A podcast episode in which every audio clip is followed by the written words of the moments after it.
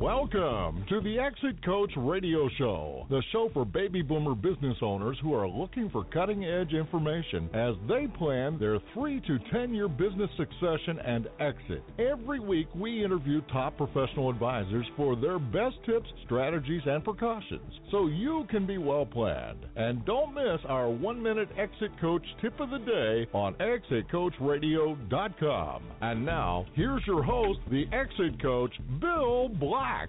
Welcome to the show. Thanks very much for joining us today. And you know, let me let me talk about our next guest. Set him up a little bit. Michael Burley from Peak Capital Management uh, in Florida uh, is uh, is going to talk to us about not counting on inheritances to save your retirement. And of course, many of us, um, especially my listeners out there, you're you're over age 50. Your parents are getting up there in age. They may have accumulated substantial wealth. The question is, are they going to leave it to you, and is that something you should rely on, or are there trends that are occurring now that are going to uh, maybe uh, turn that into a myth? So, Michael, welcome to the show. Thanks for joining us today. Oh, good afternoon, Bill. Thanks for having me. My pleasure. Tell us a little bit about yourself and uh, Peak Capital Management. How'd you get started in it, and what all do you do for your clients? Well, we're a registered investment advisory firm. We're based in Florida. Uh, been in the financial services industry about 24 years, pretty much all aspects of that. Uh, I work mainly with people near or in retirement, uh, you know, that are coming up on that life change, uh, individual clients. So we're uh, kind of specialized in the fixed income area. So a lot of people uh, that have been focusing on growth and accumulation now they're getting to the age where they're saying, okay, now we need to turn this into income to live on, right? And our accumulation strategy might not cut it. Correct. Yeah, it's kind of uh, what got you here won't necessarily get you where you need to be down the road. So we're we make that conversion from the growth phase of money, if you will, to more the income. Kind of hang on to what you've accumulated and enjoy it. Yeah, and from everything we see and hear, it's a challenging time for that because, of course, interest rates are so low. Traditional ways you might go to create income uh, aren't working these days as much as possible, uh, as much as they used to. Excuse me. So, how do you address that? How do you help people find income in a low interest rate environment? Well, there, there's uh, you know kind of a universe of income generating strategies out there. Uh, other than you know, of course, CDs today don't work. There's just no yield there. But in the fixed income world, depending on the credit risk you're willing to take, you know, yields are anywhere probably from the three to seven percent range which for, for most folks, if you can, you know, generate four or five percent, the rule of thumb right now with rates where they're at, uh, you know, we don't recommend more than probably a four percent burn rate on your money. So if we can earn that in interest or dividends, I think they're they're doing okay. Oh, that's interesting, and so that's well, that's good to hear that there's uh, there are instruments available for people out there.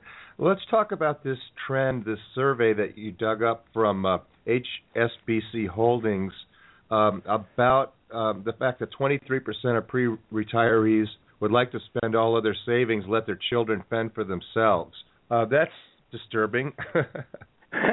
you know, it's it's it's interesting because uh, I you know I work with a lot of people that retire uh, or are at that stage, and, and a lot of times what comes up is that question. You know, how what is your primary financial concern? You know, and and, and primary financial concern is taking care of mom and dad. You know, taking care of themselves in retirement you know, if you're expecting mom and dad to leave you a boatload of money in inheritance, I wouldn't count on it today. Uh, granted, most people do, you know, when at the death of the surviving spouse, there is an estate left, but the value of that estate might not be as large as some people think. And I believe one of the problems uh, that the baby boomer generation is faced with as they march into retirement is you still have some children that maybe need what I call economic outpatient care, if you will. And then we have aging parents who are in their 80s that you know may require uh, time spent with. So you know people are still working; they have to take time off work, so they're kind of sandwiched in there. It's a difficult uh, proposition. It's challenging for a lot of uh, adults who are, are are coming into the retirement. So it, you know, and, and the children that uh, are kind of you know not real comfortable asking their parents about you know how they're structured because you know they don't want to come across as being like greedy so, you know, the, from where from where we sit, it's a secondary concern now. Uh, maybe one out of ten would make it a primary concern because if they want to set aside a certain uh, amount of funding or estate for their children, that kind of takes away from their retirement. Well, yeah, it's a it's a, a sad situation when somebody's you know keeping an eye on mom and dad with the thought that that that's my future.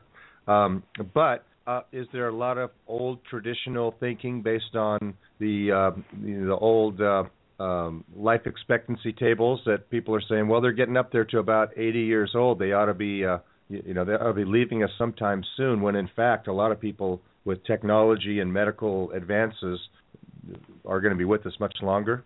Right, and that's another concern. The ability for people to leave, you know, an inheritance or legacy, if you will, is is becoming more uncertain because life expectancies are getting longer. We plan for, you know, I just read a survey not too long ago. There's a 50% chance that a a couple, you know, in their 60s that retire, that one spouse will live to 92.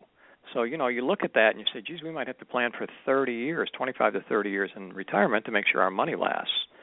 So it kind of changes the whole dynamic of the planning.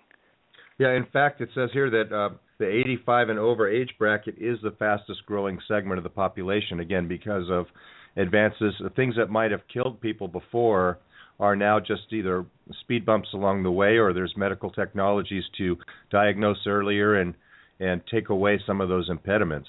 So it might it might exactly. be a completely completely different conversation or thought down the road. How are you going to take care of mom and dad when you have a moral dilemma between putting them in a home or putting them on welfare or coming up with money out of your pocket to take care of them somehow? Right, and that's some of the the, the challenges uh, that they face. You know, if they can insure the risk, that's a you know it can be very expensive if they wait too long you know, through catastrophic health care coverage that pays for that type of thing. Uh, if they don't insure the risk and, and one spouse does end up having to need, you know, uh, long period of care, uh, either in a home setting or a convalescing, uh, you know, it's it could be a hundred, hundred twenty thousand a year, you know, depending on what part of the country you live in. So uh, you can go through some money fairly quickly at that rate. Now, Michael, I know so there's I, been a lot of. I'm sorry. Go ahead. Go ahead. Uh, so what what I would say is, you know, it, for for a, uh, a beneficiary of an account to expect that money maybe to come from the parents, uh, again, I don't think you can count on that. And I think if you do have that kind of mindset, you're probably going to save less for your own retirement. That's not by good. thinking about that cushion, if right. you will, of retirement. Well, that may not be there, so you better sock away as much as you can while you're working. Well, as a matter of fact, you know, I know in the financial services world, I seem to see a lot of emphasis on products that are being developed that will uh, help uh, elderly folks to time their, you know, the, the old saying, die broke, that will help them to time, make sure they always have a check in the mailbox. Things like annuities and things like that that say you'll always have a check in the mailbox, even if you ran out of money normally, there'll always be a check in the mailbox. But the downside of that is your beneficiaries may not receive anything. Are a lot of people gravitating that because of the fear of living too long? Well, to to a certain extent, you know, uh, our, our rule of thumb is you want to cover your uh, hard cost, your basic living expenses. You want to have a guaranteed paycheck for those for the rest of your life. So through yeah, maybe Social Security, and maybe they have a pension, maybe they don't, maybe it's a 401k that they have to roll over and turn into income. Uh, guarantee at least your your hard monthly living cost. You know, if you want to speculate a little on the rest of your assets, you know, you can do that, but cover your hard cost expenses. And at some point, yeah, they may may take a little away from the estate, but you know, in today's world, you, you kind of sort of have to do it. You know, because again, the life expectancies are getting out there so long, and a lot of folks just, quite frankly, haven't saved enough. You know, I, I read a survey recently where people in their 60s, uh, early 60s, you know, 70% or so plan to keep working past 65. Uh, you know, years ago that didn't happen, but a lot of people had the old time pension plans, which are really you don't see too many today. The defined benefit plans where they they had that guaranteed paycheck. Now it's 401ks. We kind of sort of have to manage our own money in retirement. It's it's a little different picture. Uh, average worker today, they're looking at you know they haven't saved enough. You know they're getting into their 50s and 60s, and you know they don't they haven't put away enough for retirement. So it forces them to work a little longer, and it does take away from you know what the estate inheritance could be. You made an interesting point, and that is that if you if you are considering those strategies that guarantee the income, don't overdo it because I know a lot of people, as I'm sure you do, that they did planning 20 years ago. Maybe they retired 20 years ago, and their pension plan was $1,200 a month, and that was a lot of money back then, and now it doesn't nearly cover as much expense as they had hoped. Even Social Security exactly. has a Social Security has an income uh, an inflation built into it, but most pension plans don't, do they?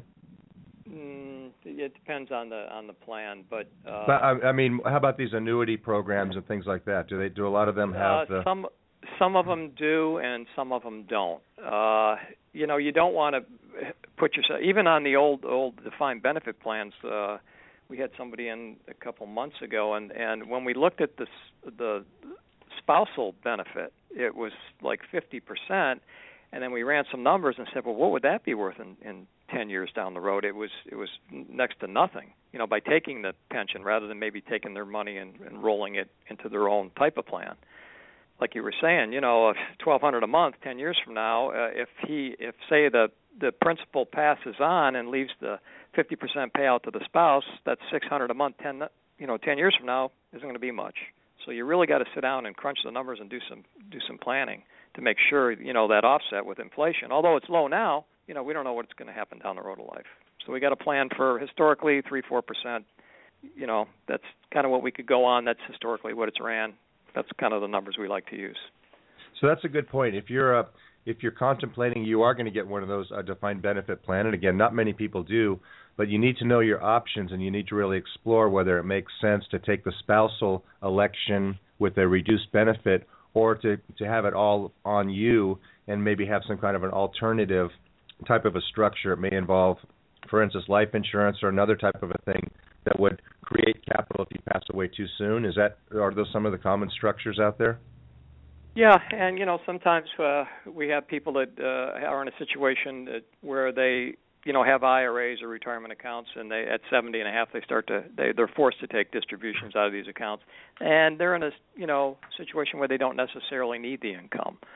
Well, in that case, sometimes they'll leverage that out uh, for an, from an estate st- planning standpoint and and buy a life insurance policy, use the distributions like a 10 pay life or something to pass assets down to their, you know, children, church, or charity that way, uh, which kind of frees up money they have, you know, in, in their other accounts that they can actually spend. Because, uh, you know, you set up a million dollar life insurance policy for the kids. Okay, now I can, you know, maybe use a little more of this money I have mm. in my life to enjoy it.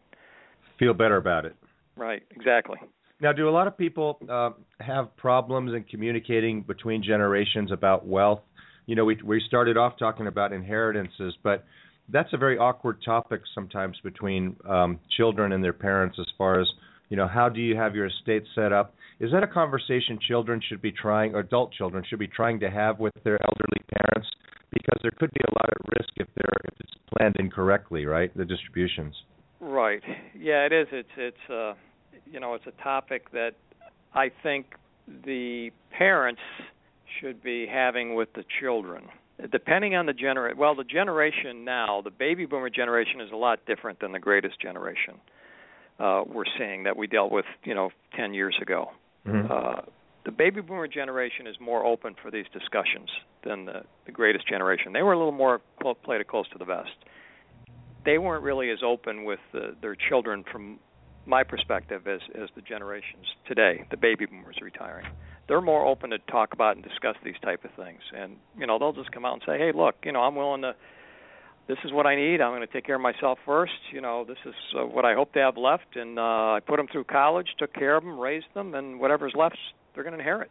And we find that a lot today, where they're not so much as worried about leaving an estate to their children or grandchildren as previous generations were and maybe that's well, just a generational thing or yeah, maybe think, as I, I mentioned right. earlier they haven't just put away enough to be able to really uh pass on a, an inheritance to their children I yeah, it's it, you're right. I think in a lot of cases it's none of your business was the the going, you know, phrase for a long time and now it's it's uh I don't want you to worry, that kind of thing. But the problem is it's the world's worst surprise if your parents if you're if you have ever had anyone who passed away and you became the person that came in behind them it's the world's worst surprise uh party to find out oh, okay yeah, now I got to yeah. put all now I got to put all this together and my gosh how many times have I said and probably you said over my planning career I wish I had a time machine that went back 12 weeks I could have cleaned up a lot of things and put a lot of things into the right places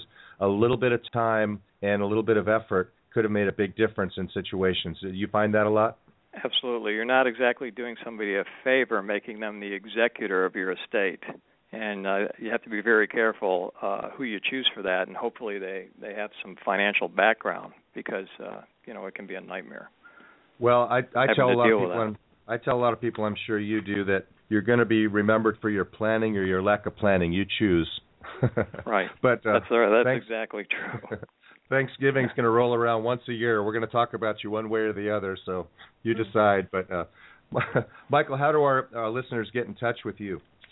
Uh, probably the best uh, way to get a hold of us is through our website. It's uh, www.peakcapital.fixedincomecouncil.com and I'll give you that one more time. It's www.peakcapital.fixedincomecouncil.com. Wealth of information on the website. There's white papers. I've got videos posted. So uh, if you want to learn a little bit about the financial world, it'd be a good place to start. So again, for our listeners, you're wondering, okay, maybe I'll sell my business the next few years. What am I going to do with that pile of cash? What am I going to do with that so that I can turn that into a paycheck for the rest of my life? Uh, how am I going to manage that asset? Michael Burley is going to be your, your best resource there at Peak Capital Management. Get in touch with him, find out more about the information. And Michael, I hope they'll give you a call and talk to you about it. But I'd love to have you on the show again sometime in the future so we can talk more about some specific strategies and topics if you wouldn't mind coming back. Hey, sure thing. It was great talking to you, Bill. All right, same here. Uh, thanks very much for joining us. We're going to take a short break. We'll be right back after this, so please stay with us.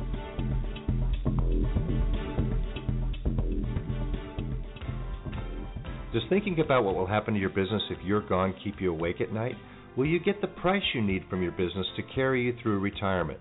The BEI network of exit planning professionals is the world's leading advisor network with the power to help business owners transition out of business on their own timeline and terms.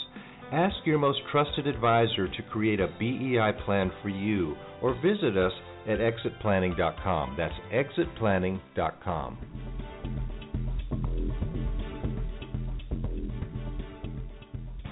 You're listening to ExitCoachRadio.com, the information station for age 50 plus business owners, where we're interviewing top advisors for their best tips, ideas, and precautions so you can be well planned. We upload new one minute tips every day. ExitCoachRadio.com. Come listen for a minute.